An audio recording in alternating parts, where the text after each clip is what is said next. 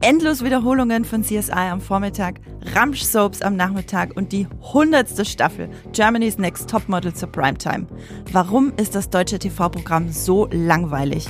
Und gibt es noch Rettung?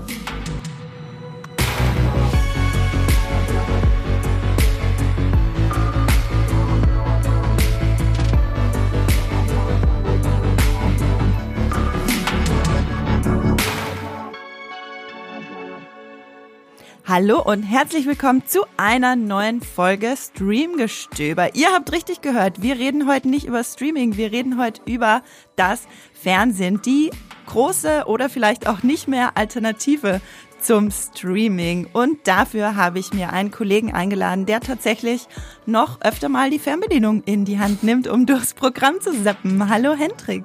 Hi, das, das klingt wirklich wie 90er Jahre gerade. Ich, ich, ich nehme die ähm, In die Hand und für mich da durchs Programm Super RTL und Kika und sowas. Also ich bin gerade richtig zurückversetzt worden in den 90er. Bisschen Viva, bisschen MTV-Musikvideos genau. gucken. Auch schön war's. Ja, äh, die gute alte Zeit, darüber werden wir bestimmt heute auch noch ein bisschen sprechen. Ich bin Andrea, stellvertretende Chefredakteurin bei Movie Pilot und ich möchte das TV-Programm gerne begraben. Das werde ich auch noch ausführen. Ich habe mir eben Hendrik in diesen Podcast geholt, um auch über die ja, äh, andere Seite der Medaille, wie nennt man das, über den äh, Lichtstreif am Horizont äh, zu reden, gibt es noch eine Rettung für das TV. Programm. Ich bin die selbsternannte TV-Henkerin. Hendrik, wer bist du? Ich bin der TV-Anwalt. Ich will, ich will das Todesurteil noch abwenden, gerade so auf den letzten Metern noch. Wir heben hier die äh, typische 90er, Nuller Jahre äh, Gerichtsshow aufs nächste Level und reden über das Todesurteil. Ähm, genau. Hendrik wird meine Argumente, warum das Fernsehen so langweilig ist und warum es meiner Meinung nach keine Rettung gibt, mit Argusaugen prüfen und hat bestimmt ein paar Gegenargumente. Es ist völlig egal, ob ihr gerne den Fernseher einschaltet oder nicht. Der Podcast richtet sich an alle, die sich schon mal die Frage gestellt haben, warum ist das Programm so langweilig? Wie kam es denn dazu? Da gibt's ja einige objektive Gründe, an denen es nichts zu rütteln gibt. Aber viele, wie Hendrik, finden ja auch immer noch Gründe einzuschalten. Bevor wir uns ganz ins Thema versenken, gibt es noch ein paar Worte zu unserem Sponsor. Magenta TV ist unser Sponsoring-Partner. Das TV- und Streaming-Angebot der Telekom bündelt Fernsehen und Streaming auf einer Plattform. Magenta TV gibt's als App, zum Beispiel auf eurem Smart TV bei Apple TV, auf dem Fire TV Stick oder auch über die Premium TV Box Magenta TV One. Alles völlig unabhängig von eurem Internetanbieter. Magenta TV ist ein super praktischer Hub für Live-TV und Streamingdienste wie Netflix, Amazon Prime Video, Disney Plus, RTL Plus sowie die Magenta TV Megathek. Die ist kostenlos mit dabei und hier findet ihr eine riesige und einzigartige Auswahl an Filmen, Serien und Shows. Mit dabei sind viele brandneue internationale Serien oder Staffeln, die ihr nur bei Magenta TV seht. Zum Beispiel Black Snow, The Congregation, The Crash oder Godfather of Harlem. Wie ihr zu Magenta TV und der Megathek kommt und welche verschiedenen Angebote es gibt, das erfahrt ihr über den Link in den Show Notes dieser Podcast-Folge. Und jetzt weiterhin viel Spaß im Streamgestöber. So, ab geht's ins äh, Fernsehen, Hendrik. Fernsehgestöber, oder? Oder wie nennen wir das? TV-Gestöber? Ja. Finde ich gut. Ähm, wir machen eine Unterscheidung zwischen Free TV und Pay TV. Es gibt natürlich Pay TV, das finanziert sich ganz anders als das Free TV und hat dementsprechend auch andere Möglichkeiten, sein Programm zusammenzustellen. Wir konzentrieren uns heute nur aufs Free TV. Hendrik, was gehört denn da so dazu? Ich würde da anfangen mit den öffentlich-rechtlichen, also ARD, ZDF und dann gibt's noch die ganzen dritten Programme, die sogenannten dritten Programme, das ist NDR, MDR, also die Regionalsender, ähm, alles, wofür man eben außer der, äh, der Rundfunkgebühren eben nichts extra bezahlen muss. Wenn man wissen will, was im eigenen Land so abgeht. Genau, genau. Und, Bundesland. Äh, dann ist eben ProSieben und RTL, das sind Privatsender, die finanzieren sich größtenteils über Werbung. Da muss man in der Regel auch nichts extra bezahlen. Es gibt dann noch so ein paar Abstufungen für irgendwie HD oder so. Da kann es dann schon mal sein, dass da extra Kosten anfallen. Aber es ist eben nicht ähm, Pay-TV, sowas wie Sky zum Beispiel. Genau, wo du dir dann meistens auf einen Schlag äh, durch genau. einen Anbieter ganz viele verschiedene Sender dazu holst Richtig. mit äh, mit da, wo die guten Serien ja. laufen, wie Max da, jetzt sagen würde. Da, da, da ähm, braucht man wirklich, wenn man dann wirklich einmal durchseppen will, ähm, dann, dann brauchen wir wahrscheinlich wirklich Stunden, bis man da einmal von, äh, von der 1 bis zur 3000 der Sender durchgekommen ist. Das ist schon erstaunlich und ja. auch bewundernswert, dass da so viele verschiedene Angebote gibt. Genau, wir konzentrieren uns aber auf das doch eher überschaubare Free TV.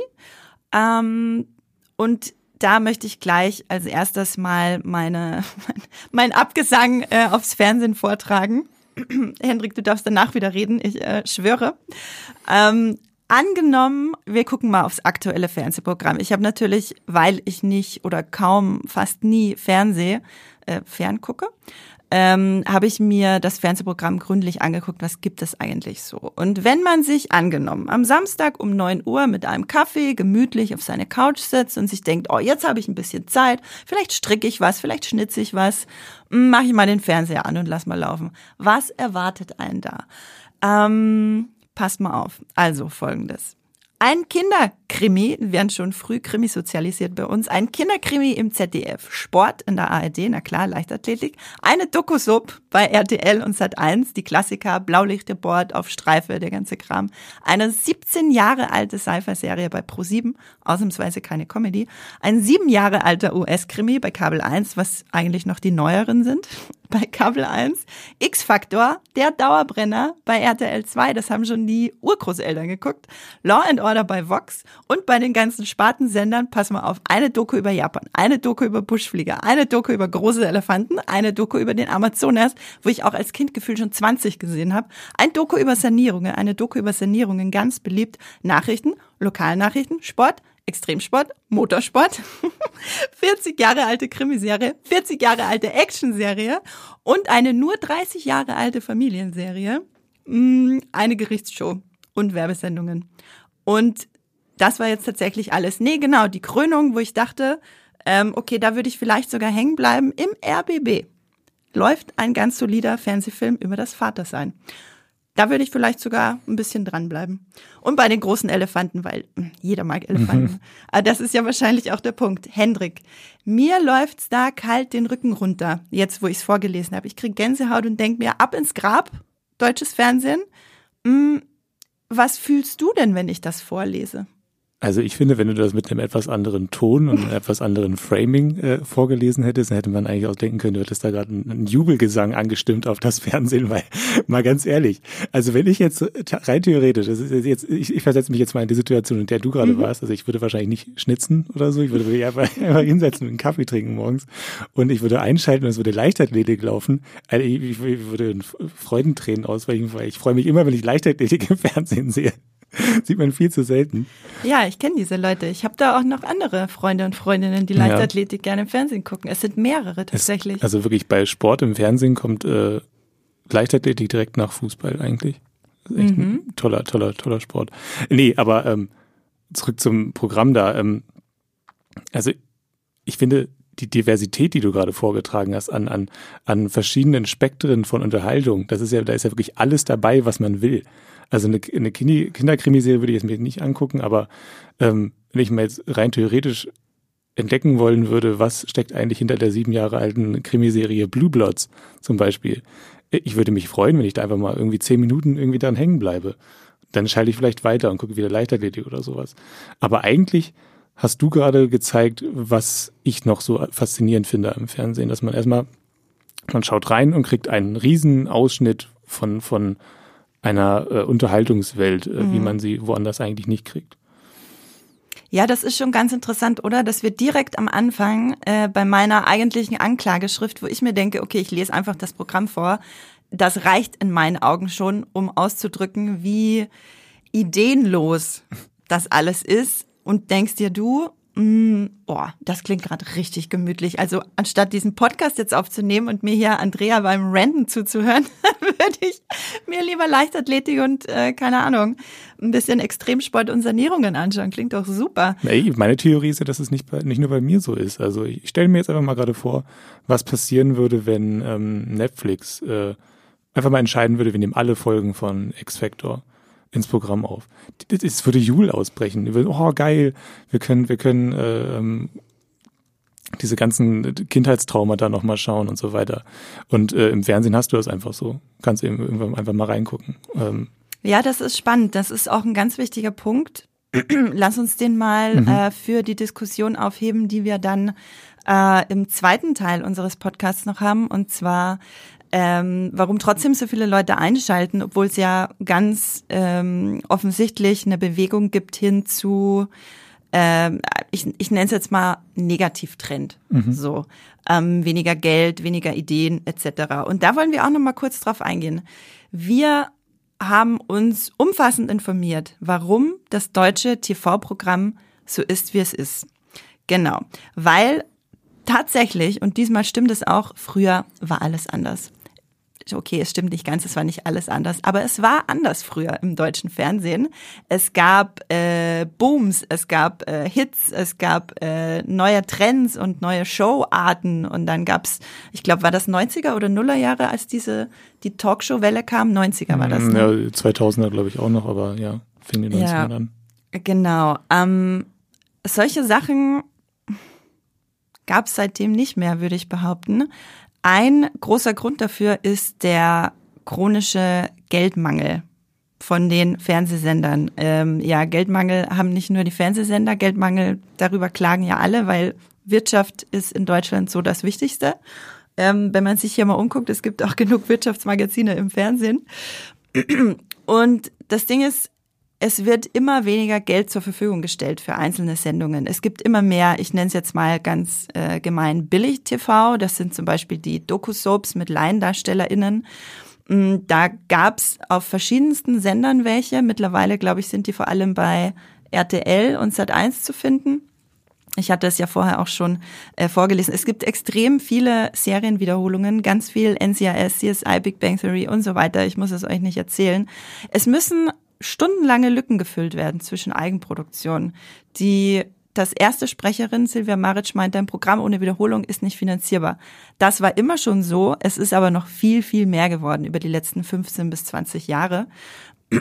Und ein ganz wichtiger Punkt, warum es so viele Shows und so viele Gewinnspiele und so viele Televotings gibt, wo man selber aktiv werden kann, ist, dass das eine super wichtige Einnahmequelle ist. Das heißt, wenn, keine Ahnung, beim korrigier mich, Hendrik, wenn ich inhaltlich jetzt Schrott erzähle, wenn beim Dschungelcamp die Moderatorin sagt, ruft mal an, wer rausfliegen soll, dann verdienen die da richtig viel Geld damit.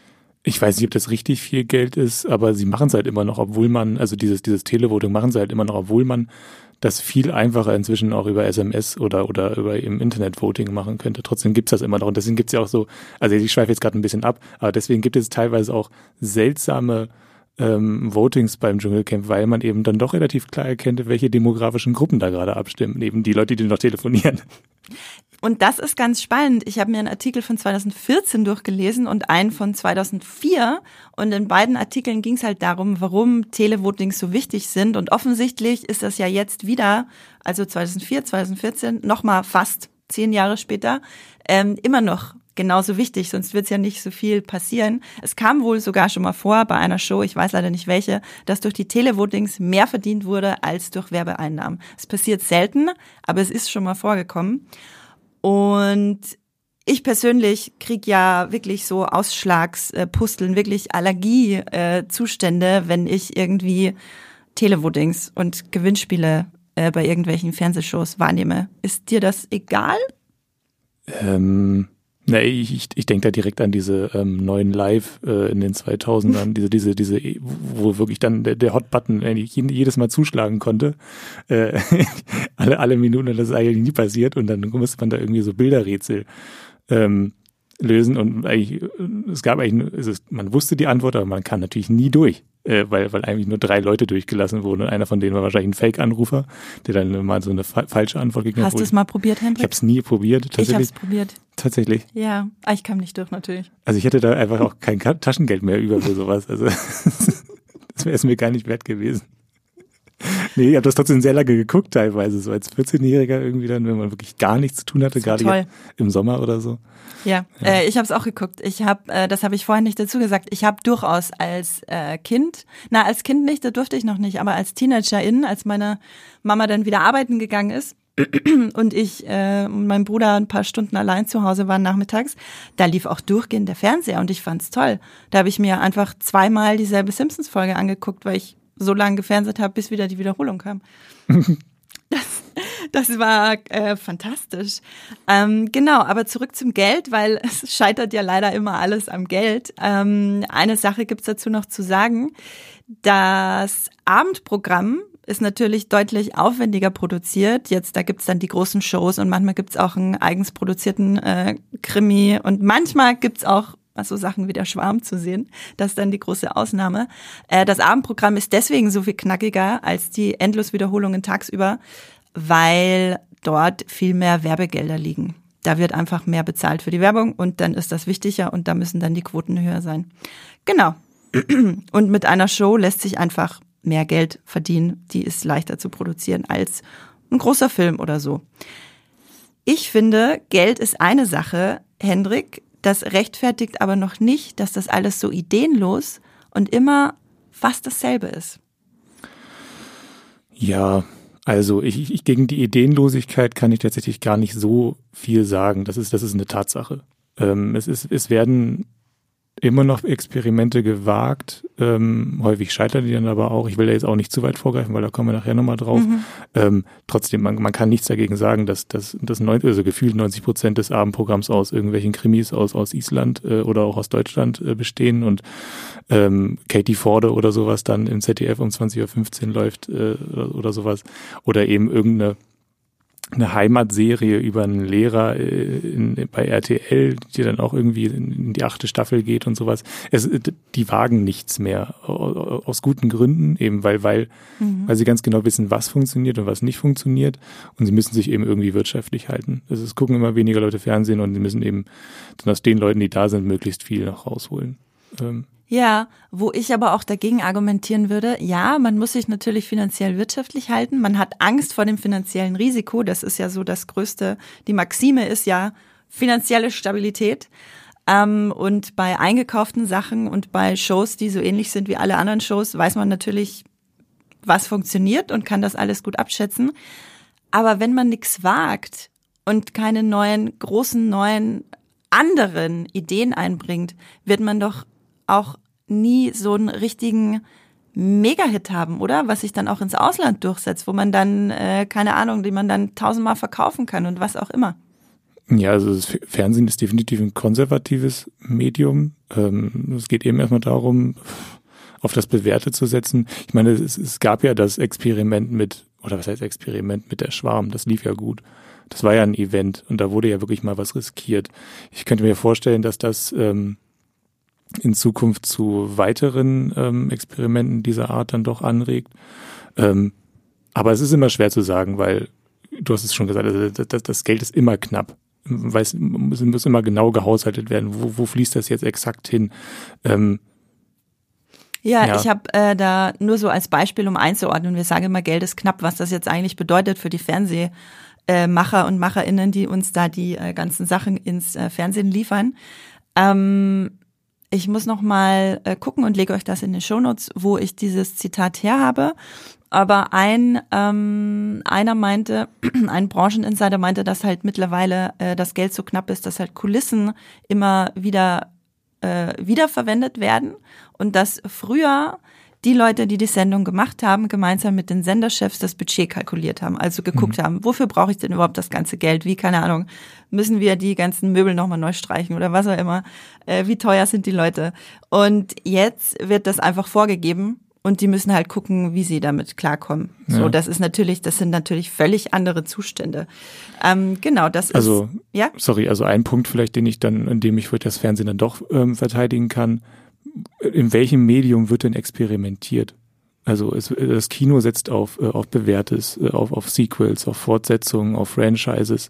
Ähm, warum, warum erwarten wir denn vom, vom Fernsehen was anderes als von anderen äh, Kunstformen? Ich meine, im, im Bahnhof, in der Bahnhofsbuchhandlung findest du auch Krimis. äh, und, und irgendwie den, den, den 30. Ähm, äh, Philosophie-Explainer von, von Richard David Precht und so weiter. Ja. Also es ist immer dasselbe und immer dasselbe vom Gleichen, weil es eben funktioniert. Ja, das verstehe ich absolut. Dann würde ich aber eher sagen, okay, das Fernsehen ist trotzdem schuld und alle anderen gleich mit. So, dann, verur ja. dann, dann, dann verurteile ich alle. Also wir regen uns ja auch seit 15 Jahren drüber auf, dass es im Kinos nur noch, äh, okay, seit 10 Jahren nur noch Sequels und, äh, und MCU und sonst was zu sehen gibt. Also mh, da, da, ja, das, äh, das, das Fass der Probleme ist groß.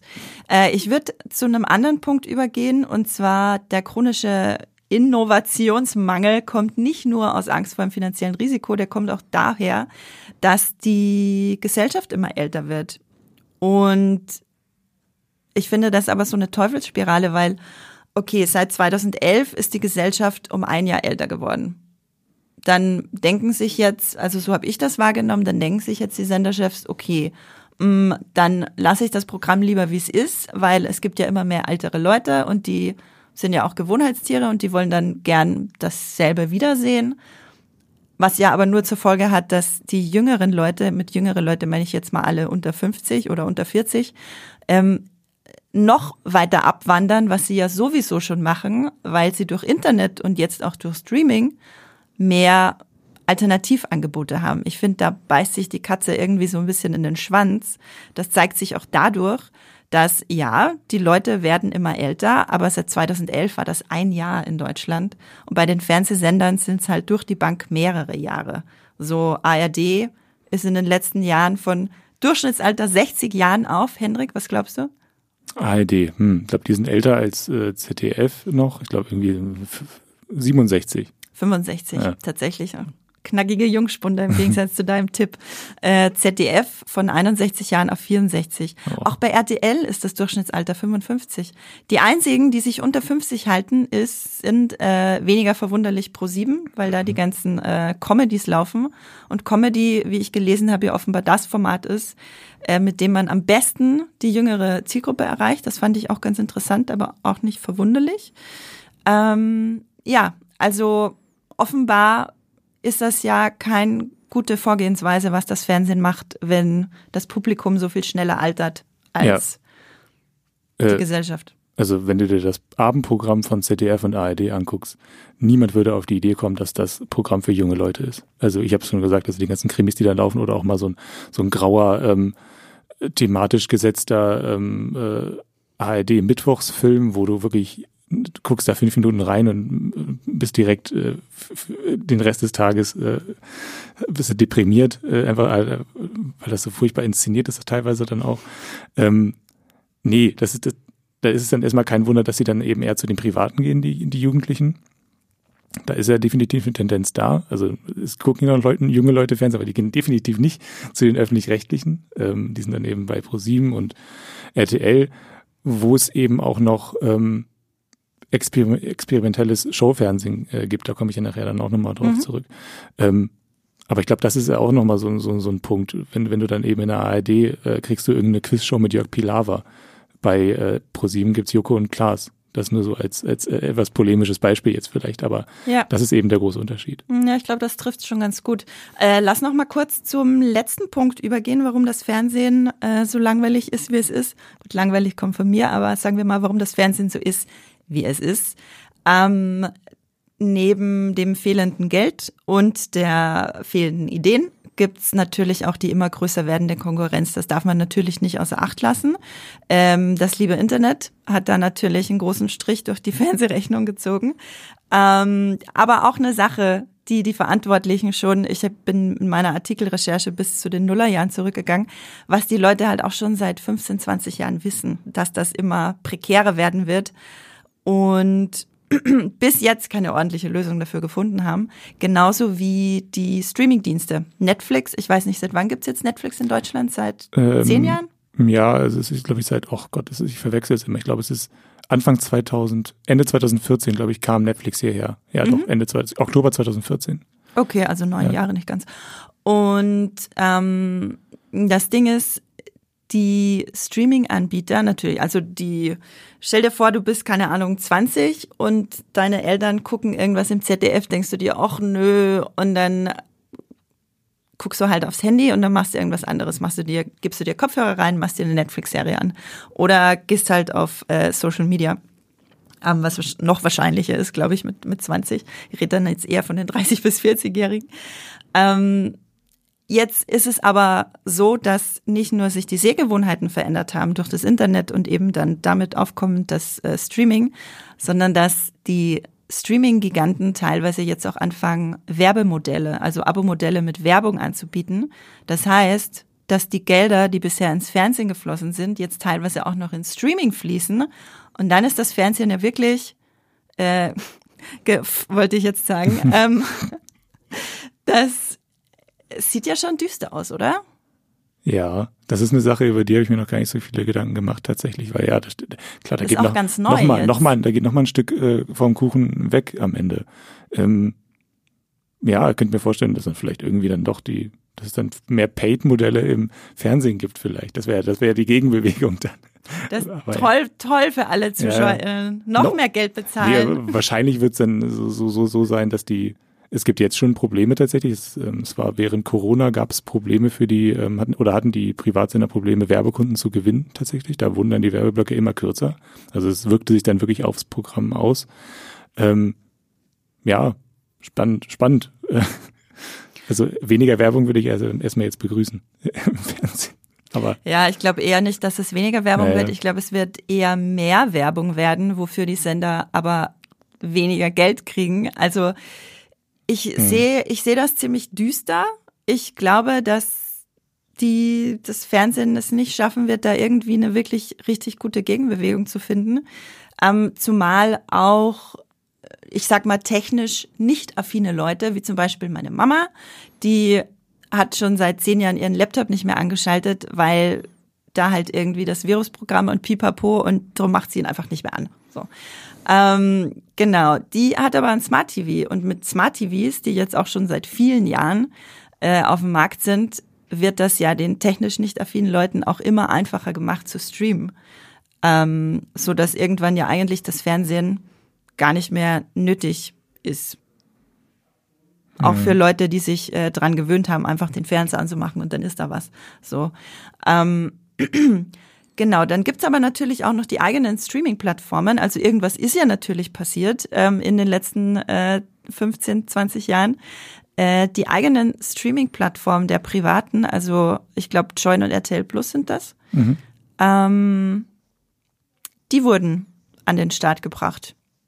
ja, das, ist ja was. Ja, das sind im Grunde sind es ja Mediatheken, würde ich sagen, mit noch so einem kleinen Zusatzangebot äh, an äh, lizenzierten Titeln, also ein paar Filme, die dann eben vielleicht nicht im Free TV gelaufen sind, aber häufig lau- laufen da dann einfach ähm, die, die, die Show-Klassiker von, von RTL, da kannst du dann irgendwie alle Staffeln Dschungelcamp oder so gucken und, und dann eben auch die neueste Folge vom Bachelor oder so oder auch die Folge von der nächste, von der, die erst nächste Woche im Free TV läuft, sowas kriegst du dann da eben. Ja. Ja, ich würde es auch eher unter Mediatheken verordnen als unter Konkurrenz für die amerikanischen Streamer. ja.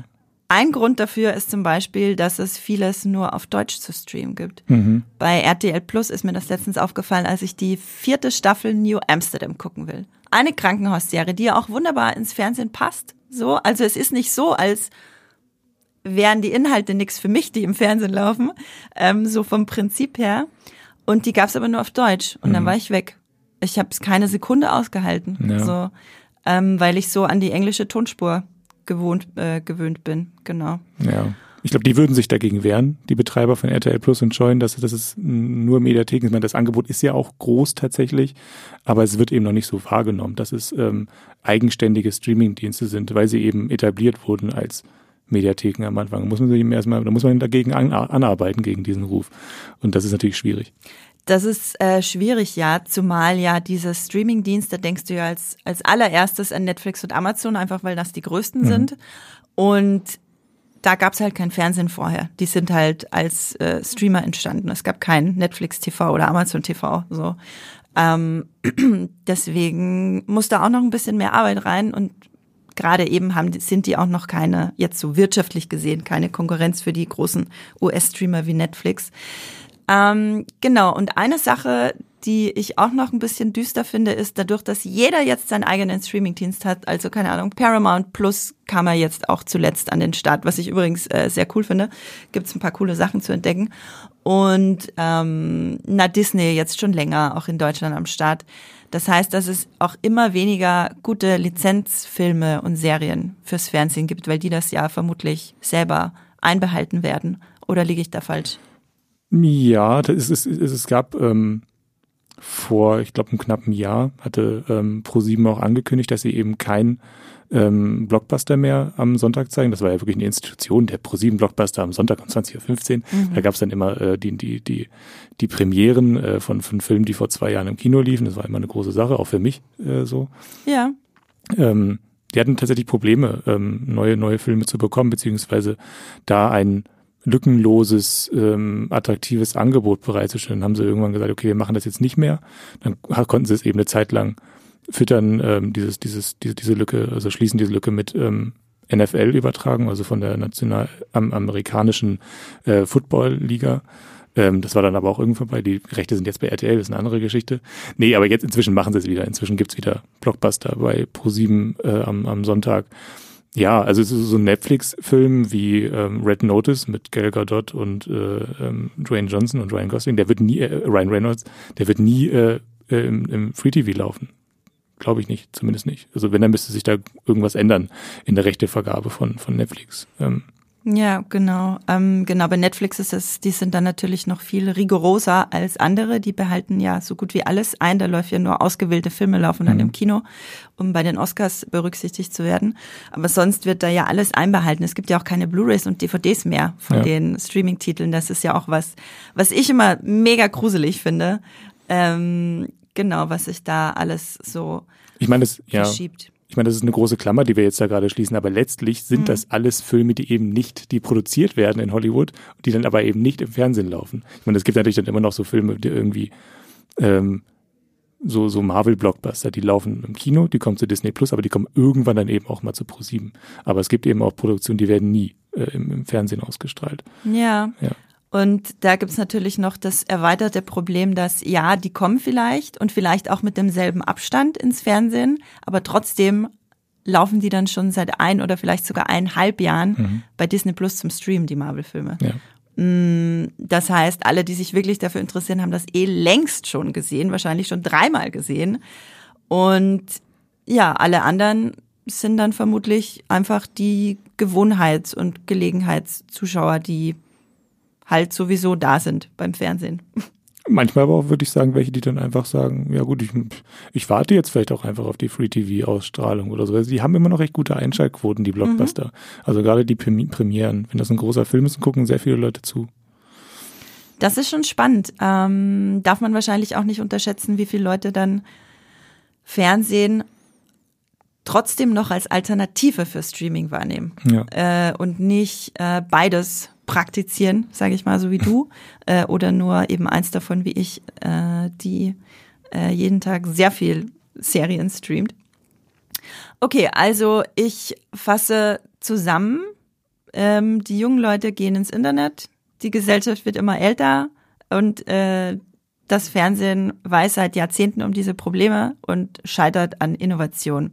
Das ist jetzt meine Anklageschrift. Und ähm, du hast aber schon ein paar spannende Argumente und Gründe dagegen gebracht. äh, ein, eine interessante Sache ist ja natürlich der Geschmack. Äh, gleich am Anfang, als ich dir das Fernsehprogramm vorgelesen habe, haben wir ja gemerkt, okay, Geschmäcker sind verschieden. Ich finde das alles schrecklich. Du findest da durchaus lohnenswerte und sehenswerte Sachen darin. Ähm, und mit diesem äh, hoffnungsvollen Funken würde ich jetzt mal übergehen zu unserem äh, letzten Teil des Podcasts, dem äh, äh, großen Teil. Warum schalten noch so viele Leute ein? Ein paar Sachen haben wir schon angesprochen. Ähm, und wo gibt's noch äh, Spaß am Fernsehen abzugreifen? Wo sind vielleicht sogar ein paar Perlen versteckt? Ähm, Hendrik, ich würde dir einfach gleich mal die Bühne überlassen. Womit möchtest du denn anfangen? Mm, ich, ich würde, wir können ja mal ähm, lieber groß anfangen. Also mhm. so wie, also warum, warum ich vielleicht irgendwie generell noch Fernsehen habe. Das ist ja mhm. nicht, weil ich da irgendwie zwischendurch mal irgendwie eine Perle entdecke. Das ist ja dann noch ein anderer Grund. Also das ja. ist ja dann eher was, ähm, also auch vielleicht so eine Gefühlssache. Also ich, das ist, es hängt natürlich bei mir beim Fernsehen. Also ich, ich fange jetzt, ich antworte jetzt einfach mal, ja. bei mir hat's, also Fernsehen hat bei mir durchaus was mit Nostalgie zu tun, keine mhm. Frage. Ich glaube, wenn ich, wenn ich nicht so eine intensive Bindung zu diesem Medium hätte, äh, dann, dann würde ich wahrscheinlich auch äh, inzwischen, ich meine, ich bin jetzt auch ein paar Mal umgezogen und jedes Mal, wenn du umziehst, musst du dich darum bemühen, äh, einen, einen Fernsehanschluss zu bekommen. Ähm, ist zumindest häufig so. Ähm, ich habe jetzt gerade einen Kabelanschluss, da musste ich mich nicht drum bemühen, aber, aber trotzdem ähm, ist da immer noch so ein bisschen Arbeit dahinter und ähm, bei mir ist es einfach so, für mich ist Fernsehen dann doch irgendwie, ich, ich kann da in so, so einen Strom, in so einen Fluss einsteigen, der läuft immer und ich kann immer mhm. irgendwas entdecken. Ich muss, ich muss mich nicht darum bemühen, jetzt, ich muss, muss keine App starten, dann da irgendwas in Bewegung bringen. Ähm, ich kann einfach den Fernseher anmachen, dann läuft da irgendwas. Dann läuft da, keine Ahnung, vielleicht auch mal Markus Lanz und vielleicht äh, ist es sogar irgendwie mal ein ganz angenehmes Gespräch und dann bleibe ich da hängen. Irgendwie, wenn ich gerade aus dem Kino irgendwie um 22 Uhr nach Hause gekommen am Donnerstagabend oder so. Dann mache ich eben noch mal kurz den Fernseher an und ich muss nichts anderes machen, als den Fernseher anzumachen und dann lasse ich mich darauf ein oder eben nicht. Oder wenn, wenn, wenn mich die Talkshow in dem Moment dann eben nicht interessiert, dann schalte ich vielleicht weiter und lande bei Comedy Central und dann läuft dann irgendwie eine zehn Jahre alte Folge Family Guy und dann bleibe ich eben da hängen und ich kann mich da, das ist dann immer dieser Begriff, der da fällt, ich kann mich dann einfach mal berieseln lassen. Mhm. Und dann äh, kommt dann der nächste Werbeblock und dann gucke ich mir irgendwas anderes an und dann gehe ich irgendwann schlafen. So. Das ist irgendwie so der, der, der Modus, in dem ich häufig Fernsehen gucke, aber natürlich nicht immer. Ja, der, ich finde das ganz interessant ähm, und ich glaube, dass das für mich auch absolut eine Option wäre, wenn ich nicht vom Fernsehen immer sofort das Gefühl bekommen würde, ich werde bevormundet.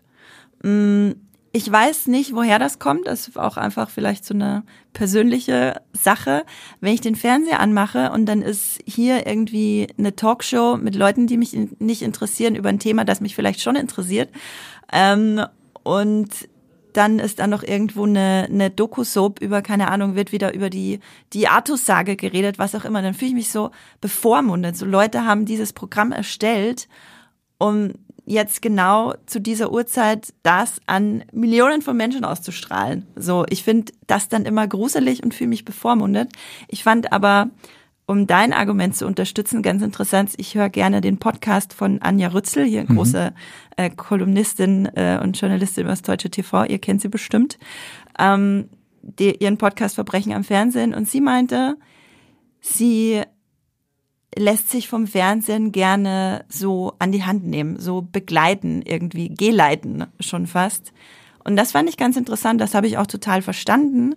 Ich habe aber beim Fernsehen immer das gegenteilige Gefühl. So, aber dir geht's ja dann eher mehr wie Anja ja. Rützel.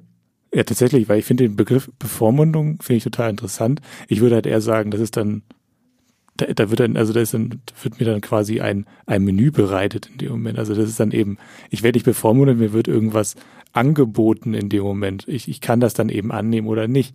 Ähm, mhm. und, und ich kann mich dann auch abwenden davon. Aber letztlich ist es ja dann doch deine Entscheidung, ob du dich darauf einlässt oder nicht. Du kannst dann auch, kannst ja auch immer wegschalten. So, und dann, und dann, und wenn es dann wirklich gar nichts gibt im Fernsehen, dann hast du ja immer noch die Möglichkeit, also bei mir zumindest, dann schaltest du eben doch Netflix ein. Aber da musst du dann auch wieder Ewigkeiten suchen und dann musst du dann, dann, dann, dann, dann willst du einen Film gucken bei Netflix und dann gibt's den nicht. Dann fühlst du dich ja von Netflix oder von den Streamingdiensten dann auch irgendwie ein bisschen im Stich äh, gelassen. Ja, Genau, also. Ne, ich habe ja eine riesige Serientabelle mit tausend Dingen, ja. die da drin stehen und bei welchen Sendern sie laufen, also bei welchen Streamingdiensten sie äh, zu streamen sind. Mhm. Ähm, und dann gucke ich da halt rein und mache mir dann irgendwas daraus an, weil ich genau weiß, wenn ich jetzt was äh, gucken will, dann will ich jetzt was gucken. Ja. So und dann und sonst werde ich unrund, wenn das nicht geht. Also vielleicht auch so, weil ich auch so sozialisiert wurde vom Fernsehen. Ich schalte ja. halt ein und dann muss da was da sein. So, mhm. ähm, ich habe das nur einfach so ein bisschen verlagert für mich ja. selber aufs, aufs Streaming. Und ich und ich würde sogar den den Begriff bevormunden, den kann man ja sogar irgendwie positiv einsetzen, weil eigentlich ist es ja zwischendurch auch mal ganz schön, bevormundet zu werden ähm, einfach mal sich äh, einfach geleitet zu werden. Geleitet zu werden oder sich dann einfach mal was vorschreiben zu lassen, wenn man eben einfach mal eben nicht darüber nachdenken will, was man guckt, weil man eben auch einfach so viel Auswahl hat. Und bei im Fernsehen wird dir diese Wahl dann eben vielleicht auch mal nicht äh, ähm, offeriert und kann, muss dann einfach das nehmen, was da ist. Das kann auch mal äh, eine, eine Erholung sein, tatsächlich, finde ich. Ja, äh, das finde ich schon alles ganz spannend.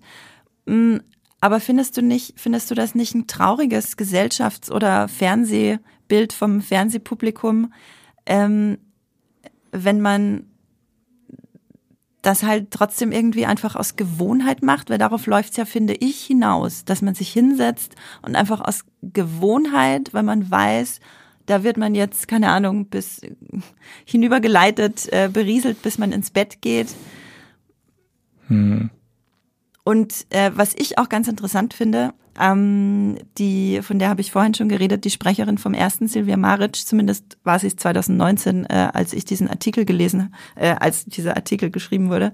Ähm, sie hat behauptet, dass Leute die Wiederholungen im Fernsehen lieben, weil, also Wiederholungen im Sinne von nach 15 Jahren wird jetzt nochmal die erste Staffel CSI gezeigt zum Beispiel. Oder im der Primetime läuft nochmal Matrix zum Beispiel, was ja vorkommt durchaus, ähm, dass Leute das aus Nostalgiegründen mhm. lieben und dass sie es angenehmer fänden, Fluch der wenn Fluch der Karibik zufällig im Fernsehen läuft und sie darüber seppen, als wenn sie es im, ich zitiere, Irrgarten der Streamingdienste suchen müssen. Würdest du ihr da zustimmen oder, weil ich finde das schon so ein bisschen zurechtgerückt? Ich würde, ich will, ich, ich stimme da euphorisch zu. ähm, Sehr gut. Ich hatte, ich hatte tatsächlich ähm, vor einer Woche ungefähr, das war glaube ich sogar bevor wir diesen äh, Podcast geplant haben, da hatte ich äh, so, so, so, so ein Erlebnis. Ähm, ich, ich wollte irgendwas, irgendwas gucken, glaube ich, bei den streaming Ich kam dann bei Netflix, glaube ich, nicht rein, weil die haben ja gerade diese, diese, diese Passwort-Sharing-Schranken. Ähm, ich kam bei Netflix nicht rein, ich wollte da irgendwas schauen, das ging nicht. Und habe dann ähm, runtergeschaltet eben ins, ins, ins normale Live-Free-TV-Fernsehen äh, mhm. und und bin dann beim ZDF gelandet. Es war, glaube ich, sogar dann der, der Sender, der standardmäßig eingestellt war in dem Moment. Und da lief Men in Black 3 seit zehn Minuten ungefähr. Und ich dachte mir in dem Moment, ja gut, warum jetzt eigentlich nicht mal Men in Black 3 gucken? Ein guter Film. Das ist, das ist, das ist ein guter Film, da gebe ich dir vollkommen recht. Und, ich und liebe Men in Black 3. Es war ein wahnsinnig entspannter Abend für mich. Ich habe dann einfach zwei Stunden lang Men in Black 3 geguckt und war mega zufrieden. Also ich wäre wahrscheinlich zufriedener, ich war wahrscheinlich zufriedener, als dann eben mit der, mit dem irgendeinem Netflix-Content, den ich, an dem ich mich jetzt gar nicht mehr erinnern kann, den ich da gucken wollte. Ja. Hm, also paraphrasiert könnte man auch sagen, ich muss mich einfach mal ein bisschen entspannen und Boah. einfach mal, einfach mal ein bisschen, äh, einfach mal ein bisschen mit dem Flow gehen. Ja, das finde ich besser als weniger meinen ja. Kopf durch die Wand äh, prügeln wollen, sondern auch einfach mal gucken, was auf der Wand so steht. Mhm. Also mit dem Flow gehen finde ich besser als die Aufforderung, äh, entspann dich mal. So. Ja, das äh, ist auch das ist auch eine Aufforderung, die ich nicht sehr gerne mag, aber nicht sehr gerne zu jemandem sagen würde. Aber ja, ich finde das schon ganz interessant. Ähm, und auch die Diskussion an sich über das Thema, hier so Nostalgie, was ist Gewohnheit, die wir gerade haben. Ähm, wir haben ja vorhin diese ganzen Gründe genannt, warum das TV, äh, das TV, ja, das, Fer das Fernsehprogramm schon seit Jahrzehnten eigentlich, muss man sagen, in einer Abwärtsspirale ist aus weniger Geld, weniger Ideen, größerer Konkurrenz. Und trotzdem scheint es ja noch so viel Euphorie und, und schon fast Liebe. Also manchmal habe ich das Gefühl, dass du, dass das Fernsehen für dich schon fast so ein kleines Küken ist, dass du in deiner Hand hast und so ein bisschen tätschelst. Mhm. Du guckst, dass es dem auch gut geht und du guckst da immer mal wieder nach. Ja. So. Ja, weil, weil man ja, also man hört ja von allen Seiten, dass das Fernsehen ein sterbendes Medium ist. Also man mhm. möchte es dann ja auch so ein bisschen bewahren für sich noch, weil man dann irgendwie mhm. auch Angst hat, dass es dann irgendwann mal vorbei ist. Was ja wahrscheinlich nicht passiert, weil wir reden jetzt seit ungefähr zehn Jahren, seit Netflix in Deutschland, jetzt reden wir darüber, dass dass das Fernsehen stirbt und es ist immer noch da. Und es ist nicht so viel weniger, also so die, die Zuschauerzahlen sind jetzt nicht so eklatant weniger geworden, wie man sich das hätte vorstellen können. Ja, ich bin mir auch ziemlich sicher, dass das Fernsehen nicht sterben wird, deswegen will ich es ja aktiv zu Grabe tragen. das, ist, das ist ja mein Ansatz. Ähm, weil ich halt eben die Befürchtung habe, dass es einfach immer schlimmer werden wird, dass mhm. es immer weniger Aufmerksamkeit und eben Liebe dem Fernsehprogramm, dem Zusammenstellen des Fernsehprogramms und auch dem Machen der Shows. Okay, da ist vielleicht Liebe dabei, aber immer weniger Budget gegeben wird und deswegen das alles immer, ja, immer einfach nur prekärer werden wird, auch wenn es nie wirklich weggehen wird, weil es wird immer viele Leute geben, ja. die aus sei es Nostalgie oder sei es Gewohnheit einschalten. So. Ähm, Genau, dieser äh, Nostalgie- und Gewohnheitspunkt, den fand ich jetzt sehr spannend. Lass doch mal über die Qualität von den großen Produktionen reden.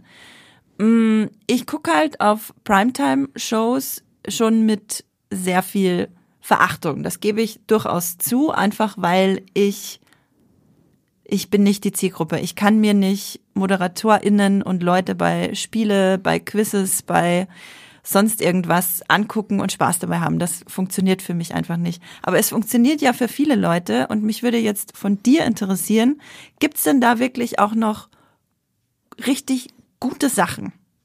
Also, äh, die beste Show, die ich in den letzten Jahren so gesehen habe und was auch wirklich was Neues war, ist äh, hier äh, Wer steht mir die Show? Das ist von, von Joko äh, Winterscheid moderiert.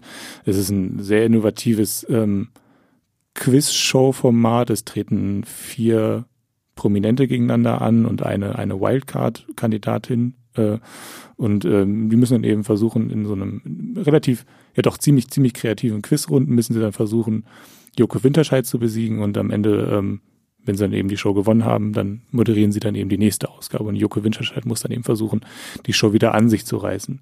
Mhm. Das, das, ist, das, ist eine, das ist dann so eine, so eine Situationskomik-Dynamik teilweise dann auch, weil das dann eben Leute sind, die sich in der Regel wohlfühlen im Fernsehen und die dann eben auch miteinander agieren.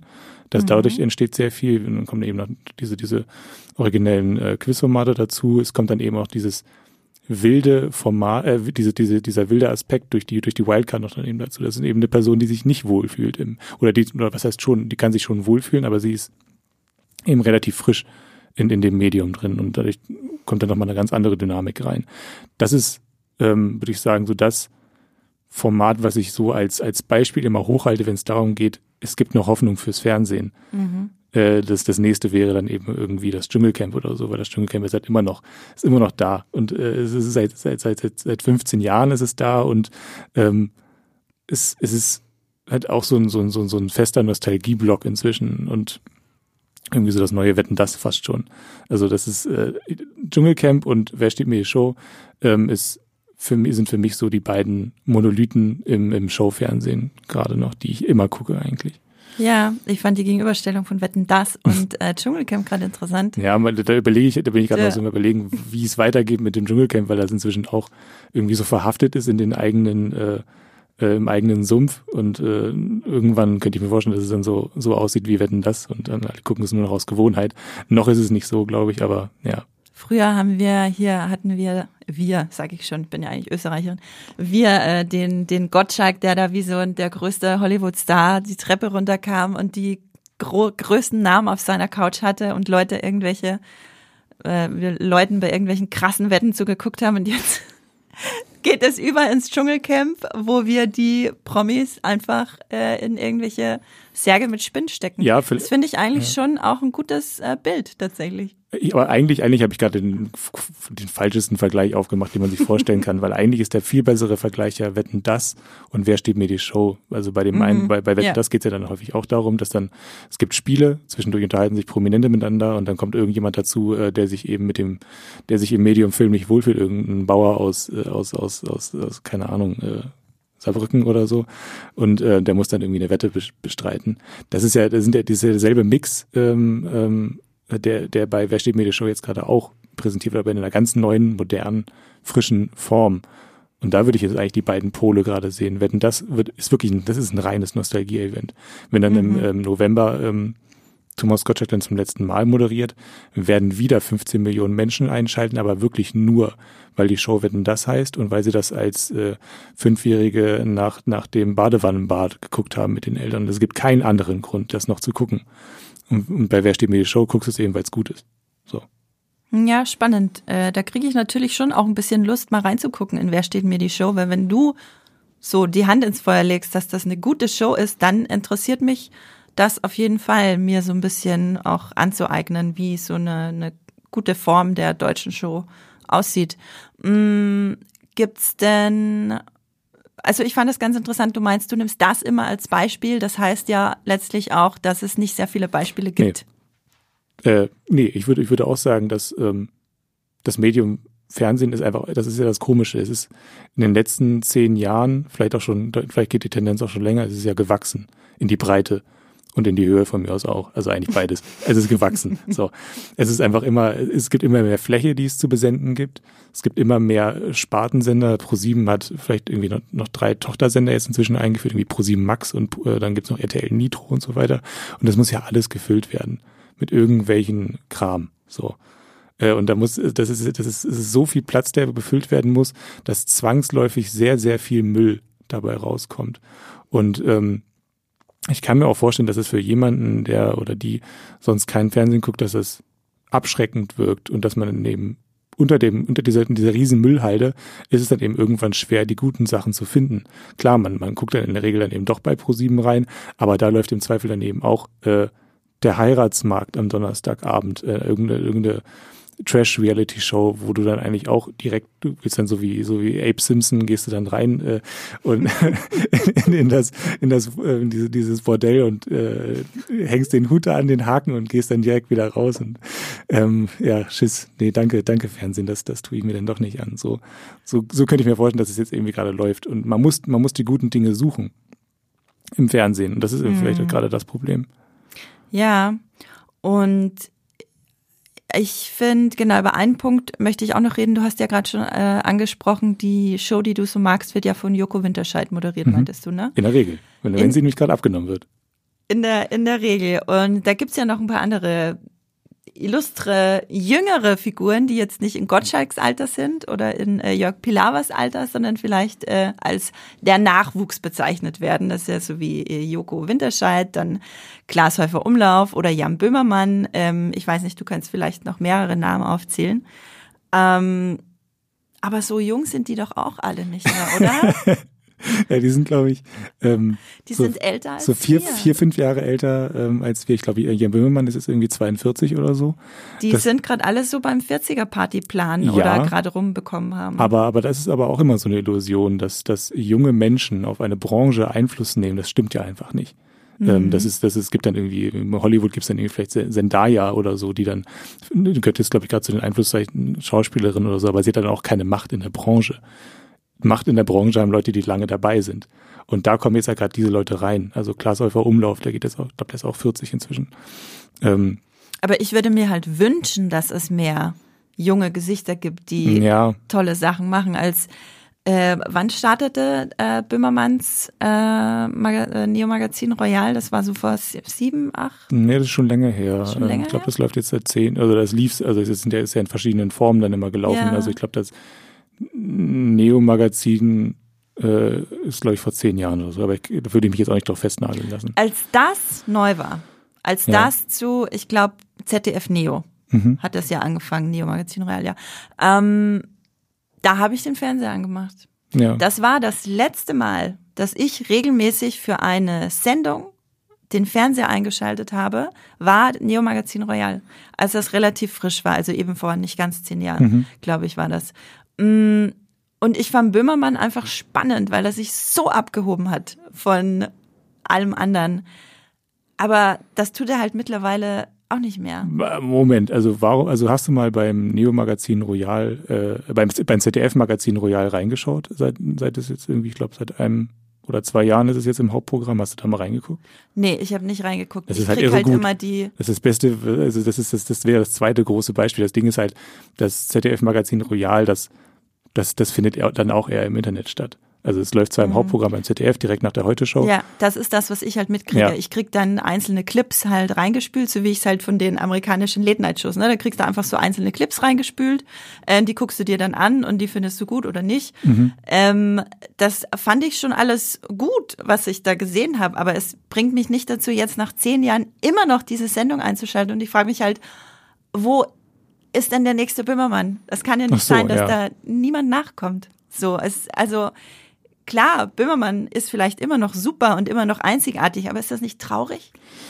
Eigentlich auch? Naja, bestenfalls läuft es so, dass sich dann ein äh, Miguel Rubicki, der jetzt gerade im Team von, ähm, von, von, von Jan Böhmermann ist, dass der sich dann irgendwann aufschwingt, was Eigenes macht. Mhm. Also er, ähm, also Jan Böhmermann hat ein sehr junges Team. Das ist mhm. wirklich wahnsinnig jung. Also sind Leute, die sind, äh, das finde ich toll. Äh, glaube, gerade am Anfang 20 teilweise vielleicht auch noch, noch jünger. Mhm. Und er bemüht sich schon darum, einen Nachwuchs heranzuziehen. Was dann der mhm. Nachwuchs daraus macht, das ist dann nochmal eine andere Frage. Ob der dann irgendwann die Chance bekommt, was Eigenes zu machen. Aber er tut es auf, er gibt ihm auf jeden Fall irgendwas an die Hand. Und mhm. ähm, da sehe ich schon Möglichkeiten.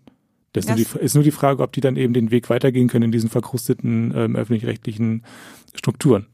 Na, wenn jetzt Leute wie Böhmermann eben in diese Machtposition kommen, ja. dann ja vielleicht schon. Dann eben, ja genau, dann gibt's da eigentlich gut, dann, dann sehe ich, da könnte man da schon optimistisch in die Zukunft blicken.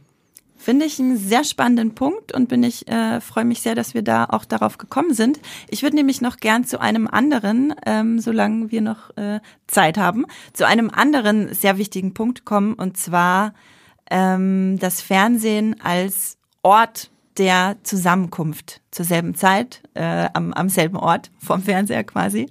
Ähm, zwar jeder bei sich zu Hause. Ähm, und das ist ja was, was Streaming nicht kann.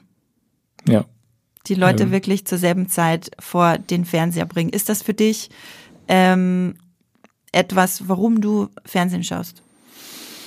Da, ja, das wird einem immer so ein bisschen erzählt, dass es das gibt, diese, diesen Lagerfeuereffekt. Und dann mhm. muss man sich immer selber fragen, spürt man den auch oder wird es, wird es einem nur suggeriert? Also ich bin mir da immer nicht, nicht so richtig sicher. Ich spüre das am meisten eben bei Sportveranstaltungen. So, wenn mhm. ich, wenn ich, ähm, wie gestern Abend zum Beispiel irgendwie dann DFB-Pokal-Erstrundenspiel von Köln gegen, gegen Osnabrück gucke.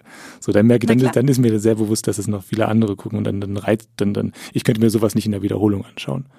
Ähm, das ist vielleicht immer die Testfrage, die man sich stellen muss. Ähm, könnte man die ähm, Wetten das Show, die im November läuft, könnte man sich die in der Wiederholung angucken? Ich könnte es auf gar keinen Fall. Also ich muss dann schon irgendwie wissen, okay, das ist jetzt gerade ein großes Event ganz Deutschland, ganz, also 15 Millionen Menschen, ganz Deutschland guckt nach, äh, guckt nach, ähm, guckt nach Münster und äh, auf die Bühne. Oh ja. Äh, nee, ja, das, ich glaube schon, doch, ich glaube schon, dass es das gibt, diesen Effekt. Ähm, aber man muss sich, glaube ich, dann immer, man muss sich immer selber so ein bisschen testen, spürt man den gerade, profitiert man irgendwie davon mhm. gerade. Und ich glaube, ähm, es gibt noch so ein paar Shows, die davon profitieren. Ich würde jetzt zum Beispiel sagen, dass vielleicht hier, wer steht mir die Show, würde ich mir vielleicht auch in der Wiederholung angucken. Ähm, das Dschungelcamp ist auch so eine Frage. Da komme ich häufig auch nicht so. Das kommt immer häufig sehr spät. Gerade unter der mhm, Woche kommt das dann ja. um 22.15 Uhr oder so. Könnte ich mir theoretisch auch in der Wiederholung, Wiederholung angucken. Aber live ist es dann doch irgendwie schöner, weil man dann irgendwie doch mal also bei Twitter. spürst du den Effekt? Ich würde sagen, ich spüre ihn, aber ich spüre ihn nicht immer. So. Okay, also aber du gehst dann auch, du gehst dann auch zu Twitter, um quasi ja. die dir äh, den Live-Effekt, den die anderen Leute spüren, äh, auch noch mitzunehmen quasi. Ich würde, ich würde eher sagen, dass wenn man, wenn man zu Twitter geht, dann versichert man sich eher, dass es noch andere Leute gucken. Also mhm. eigentlich sollte man es ja sogar so spüren. Man sollte wissen, okay, wenn da irgendwo live steht, sollte das ja schon reichen, um einem mhm. äh, ein, ein Gefühl von Zusammenhörigkeit zu geben. Wenn man zu Twitter geht, dann bekommt man es ja mit. Dann weiß man es ja, dann ist es ja quasi taktil führbar in dem Moment. Ja, wobei das würde ich tatsächlich mal ausnahmsweise nicht so düster sehen. Ich habe das Gefühl, dass uns da äh, sozialen Medien eher eine, eine, eine, so eine Verlängerung der Möglichkeiten bereitgestellt mhm. haben. Also klar, du hast dieses Live-Zeichen und vielleicht, keine Ahnung, telefonierst du oder hast du früher noch mal mit jemandem telefoniert, oh ja, guckst du auch gerade, oh wow, ja, krass, was hat äh, der Gottschalk wieder an? Whatever, was äh, man da drüber redet, man merkt eben nicht so viel Ahnung. Ähm, und jetzt hast du halt die Möglichkeit, dass du zum Beispiel auf äh, Twitter dir auch noch die Meinungen der anderen Leute parallel anguckst. Ich finde das eigentlich schön, dass das möglich ist. Und das wäre für mich tatsächlich auch ein Argument, den Fernseher anzumachen. Ich äh, habe das zum Beispiel beim ESC, also beim mhm. äh, oh, European. Gutes Beispiel. Äh, Wofür steht ESC? Europe European Song Contest. Eurovision. Jo, jo, jo, Gott, ja. Jetzt, jetzt, jetzt, haben wir jetzt haben wir es, jetzt haben wir es, um Gottes Willen. Ähm, den gucke ich. Ich habe äh, den letzten habe ich verpasst. Manchmal kriege ich es auch einfach nicht mit, weil ich was anderes zu tun habe. Aber wenn ich dran denke, dann notiere ich mir das im Kalender und gucke, wann das läuft. Und dann schaue ich das. Also ich mache nicht den Fernseher an. Ich habe überhaupt kein äh, lineares Fernsehen, weil ich gar kein Kabel habe, ähm, weil ich mich eben nie darum gekümmert habe, wie du vorhin meintest, dass man machen muss. Äh, ich stream das dann halt live ähm, und lese dann in den sozialen Medien auch live mit, was andere Leute drüber sagen und freue mich drüber und finde diesen, diesen Effekt und spüre diesen Effekt ganz tief im Innersten und freue mich, als wäre ich Teil von einer großen Fernseh-Community. Aber da muss halt auch das, was ich gucke, passen und das tut es halt so gut wie nie, weil ich viel einfach nicht aushalte. Den ESC halte ich aus, weil er ist so, dass der ist ja beyond. Also das ist ja so drüber und so gute Laune und so anders, als ich die anderen Cringe-Sachen wahrnehme im deutschen Fernsehen, wo man sich ständig auch über irgendwas lustig macht. Mhm. Mm, ja, ich gucke den ESC und da spüre ich den Effekt. größtes Fernsehhighlight des Jahres ist für mich auch. Also ja. das ist komisch, dass ich es noch nicht genannt habe. Also gut, dass du es jetzt gerade nochmal genannt ja. hast. Ja, nee, mehr Fernsehen geht tatsächlich auch nicht, würde ich sagen. Also länderübergreifender Musikwettbewerb, bei dem am Ende sogar noch dann irgendwie Punkte zusammengezählt werden und ganz, ganz Europa rastet aus, wenn dann irgendwie der, der nach, nach der Jurywertung dann noch irgendwie die Publikumswertung alles durcheinander wirft. Das ist alles drin in diesem, in diesem Love Format. it, wirklich. Love it. Das ist halt auch so ein, das ist halt auch so eine, so eine Underdog-Geschichte ja. ganz oft. Also man hofft ja auf die Underdog-Geschichte, dass dann irgendwie am Ende ja. die, keine Ahnung, ulkigen Isländer irgendwie dann, keine, ganz toll.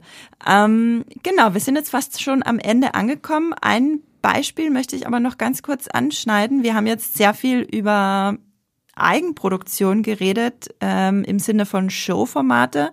Was ist denn, und das ist nur wirklich meiner Meinung nach, nach abgeschrieben und tot und äh, schon verschaufelt im Grab nebenan, ähm, die Fiction-Eigenproduktion. Da gab es ja nun Der Schwarm als mhm. große europäische Koproduktion, wo auch die öffentlich-rechtlichen von Deutschland beteiligt waren jeder ein Wörtchen mitzureden hatten und meiner Meinung nach einfach die doch ganz interessante Vorlage ja zu Tode geschliffen wurde und hinge, uns hingeworfen quasi. Und trotzdem haben ja extrem viele Leute eingeschaltet. Also ich konnte mit meinen Eltern drüber reden. Das kann ich sonst nie über irgendwas, was im Fernsehen läuft, weil ich habe das halt gestreamt, meine Eltern haben das im Fernsehen geguckt und wahrscheinlich äh, auch noch meine Oma irgendwo bei sich zu Hause. Mm, aber warum geht das nicht besser? Warum kriegt man da nichts qualitativ hochwertigeres hin, frage ich mich, als der Schwarm? Ja, ich glaube, weil, weil Serienproduktionen schwer sind. Ja. Nein, keine Ahnung. Also da ähm, ist sicher was Wahres dran. Es ja. ist schwerer als eine Show zu produzieren, ähm, auf jeden ähm, Fall. Also das hat ja auch eine ewig lange Produktionsgeschichte mhm. gehabt. Das war irgendwie so, dass dann doch der hier Frank Schätzing, der hat sich dann noch überworfen mit der Produktion, der war ja auch nicht ja. zufrieden damit. Ich glaube, das ist viel zusammengekommen. Auch glaube, vielleicht ist es auch nicht optimal, dass da so viele Länder dann am Ende dann beteiligt waren. Da geht ja dann auch sehr dann gehen da sehr viele Feinheiten dann irgendwann verloren. Vielleicht hätte da in der Produktion einfach mehr, wäre, wär, glaube ich, mehr Schärfe, glaube ich, gut gewesen, wenn irgendwie dann doch irgendwie eine Person ein bisschen mehr Macht gehabt hätte, weil ich glaube, mhm. Frank Dolger war, glaube ich, der Produzent. Der hat, glaube ich, nicht so viel Macht, wie es notwendig gewesen wäre. Das Showrunner ähm, ähm, ist dann doch gut, häufig, und glaube, der hatte zu wenig Macht äh, ja. über die Produktion. Das, das war am Ende das Problem. Ja, und die äh, rein deutschen Eigenproduktionen beschränken sich ja wirklich zu einem groß, groß, Großteil auf Krimis. Das sind auch mal gute Krimis dabei, das sind auch mal, wir haben über den Tatort haben wir noch gar nicht geredet heute, aber was gibt's schon noch zu sagen über den Tatort? Mhm. ähm, Krimiserien, Krimifilme, Heimatfilme, Heimatkrimifilme, diese ganzen Sachen. Ähm, ich glaube, das wird wirklich nichts mehr, ganz ja. ehrlich. Ich glaube, da ist die Streaming-Konkurrenz einfach wirklich zu groß, als dass das Fernsehen uns da irgendwie sich nochmal aufbäumt und irgendein, also letztlich müsste ja jemand sagen, ey, ich nehme jetzt richtig viel Geld in die Hand für eine Produktion, wo ich nicht ganz weiß, ob das wirklich funktionieren wird. Ich glaube, das wird einfach niemand mehr ja, ich mein, machen, bis irgendwann Gutes, irgendwas Gutes dabei rauskommt. Ähm, das, ich, das klang jetzt vorhin platt, was ich meinte, dass Serienproduktionen schwer sind, aber das meinte ich eigentlich sogar ziemlich ernst, weil mhm. man braucht Übung.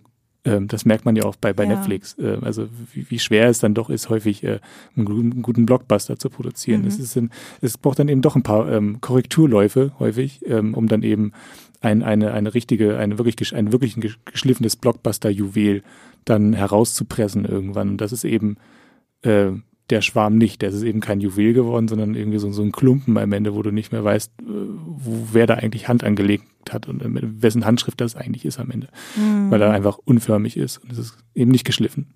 Ja, um es mal gesagt zu haben, ich mochte Glashäufer Umlauf in der Schwarm sehr. Ja, Shoutout an Glashäufer Umlauf. Shoutout. Wir haben es richtig gefeiert. Ähm, ja, ich finde, damit haben wir jetzt alle wichtigen Punkte angesprochen. Gibt es noch einen Punkt, warum Fernsehen geil ist, den du noch nicht angesprochen hast? Mm, ja, ich sehe es halt immer noch so als das demokratischste Medium. Also es ist für mhm. alle zugänglich. So. Du musst dafür, dafür erstmal nichts bezahlen. Ist, du hast es erstmal, du könntest es, kannst es über verschiedene ähm, Gerätschaften, technische Gerätschaften kannst du empfangen, kannst du eine Antenne aufs Dach machen, kannst du die DVB-T-Antenne aufs Dach machen, du hast vielleicht dann auch Kabelanschluss schon direkt. Ähm, und das ist halt, also diese, diese Verfügbarkeit, diese allseitige Verfügbarkeit, das ist schon immer noch ein Alleinstellungsmerkmal vom Fernsehen, dass jeder irgendwie Zugriff auf Informationen, auf Kultur hat, dass mhm. du äh, Arte gucken kannst, äh, aber eben auch mal äh, RTL, irgendwie Reality-Show oder eben auch dann eben auch mal Markus Lanz, da kriegst du ja auch Einblicke in die Welt und kannst, äh, erfährst irgendwas, die Tagesschau, Heute Show und so weiter. Also das ist dann doch irgendwie, wie gesagt, ein Alleinstellungsmerkmal, was, was, was Netflix eben nicht bieten kann. Oder ja. der gesamte Streaming-Markt. Das ist, glaube ich, wirklich ein ganz wichtiger Punkt, den wir da am Ende nochmal, äh, den du da am Ende nochmal auf den Tisch bringst. Du kannst theoretisch ohne dafür irgendwie Geld auszugeben. Gut, du musst dir natürlich einen Fernseher kaufen äh, und dieses leidige Kabel. Ähm, aber letztlich musst du nichts dafür bezahlen und kannst den ganzen Tag Arte gucken. Außer den Rundfunkbeitrag, aber naja. Ja, okay. Siehst du, das habe ich jetzt vergessen. Den gibt's nämlich auch noch. Aber dazu bist du ja verpflichtet. Genau. Insofern, genau. was soll's. Zählt nicht. Ich wollte es wenigstens erwähnt haben, nicht, dass wir den hier verschweigen. Darf man natürlich nicht vergessen, ne, dass der Rundfunk, dass man mehr äh, Rundfunkbeitrag zahlt äh, im Monat als für zum Beispiel Netflix-Abo. Aber man kriegt Wobei, auch deutlich mehr. Man kriegt auch deutlich mehr. Aber mittlerweile ist tatsächlich, ich glaube, das teuerste Netflix-Abo ist jetzt so teuer ungefähr wie der Rundfunkbeitrag. Ja. Circa so ein bisschen ja. unter 20 Euro, ne? Ähm, ja, gut. Das ist doch äh, ein, eine spannende Erkenntnis äh, am Ende des Podcasts warum deutsches TV-Programm so langweilig ist. Ich finde, wir haben ein paar interessante Sachen jetzt noch aufgearbeitet. Ähm, vor allem dank Hendrik natürlich. Äh, warum es doch ein bisschen ähm, Hoffnung gibt am Horizont. Warum vielleicht aus dem Grab, das ich geschaufelt habe, noch so eine Hand rausragt. Schönes Bild. Ich weiß nicht, ob äh, da schon Erde drauf ist und das eine Zombie-Hand ist. Ist das die, die Hand von Thomas Gottschalk? Zombie-Hand von Thomas Gottschalk, die nochmal so äh, rauskommt aus dem äh, schon, ja, abge, ja, abgeschaufelten Grab. So, ja. Mm, ich würde sagen, äh, können ja noch einmal kurz die Punkte noch einmal kurz Revue passieren lassen. Also Showfernsehen wird frisch gehalten, sagt Hendrik, durch Leute wie äh, Joko und, und Jan. Jan weiß niemand, ne? Jan Böhmermann. ähm, und äh, diese Leute haben auch die Chance, da einen sehr äh, talentierten Nachwuchs uns äh, heranzuzüchten. Fernsehen, und das ist vor allem mein Punkt gewesen, ist immer noch ein Ort des Zusammenkommens. Äh, das kann sehr schön sein. Und man darf natürlich, äh, man muss der Gewohnheit, die ich anprangere, auch der Nostalgieeffekt gegenübersetzen. Viele Leute lieben es, auch einfach sich äh, der warmen Gefühl der Nostalgie hinzugeben und können dadurch ihren Tag auch einfach schöner, abgerundeter beenden als ohne Fernsehen. Mhm. Ja, möchtest du dem noch was hinzufügen, Hendrik, oder bist du jetzt ganz wohlig? Ich glaube, ich glaube, ich habe da alles zugesagt. Nee, ich möchte da jetzt, glaube ich, das möchte ich jetzt so stehen lassen, einfach mal passt. Henrik äh, tätschelt sein Küken in der Hand, sein Fernsehküken. Ähm, und dann darfst du noch einmal kurz äh, eine Serie den äh, Leuten, die trotzdem nicht den Fernseher anmachen, sondern jetzt unbedingt, äh, nachdem wir eine Stunde über Fernsehen geredet haben, was streamen wollen, noch eine Serie ans Herz legen. Was hast du uns dann fürs ja. wöchentliche Highlight im Streamgestöber mitgebracht, ja, das, das, ist, das ist mein Problem. Also ich, ich gucke halt nicht nur Fernsehen, sondern ich streame auch noch. Also ich mache nichts anderes. Nein. ähm, Nee, äh, Hijack kann ich, kann ich äh, jedem und jeder eigentlich nur ans Herz legen. Das ist eine Thriller-Serie bei Apple TV Plus mit Idris Elba. Idris Elba spielt ähm, einen, äh, einen Mann, der, der dessen Aufgabe oder dessen Beruf es ist, ähm, die, die ähm, Fusion von Firmen äh, zu begleiten und er muss dann die Verhandlungen mhm. führen.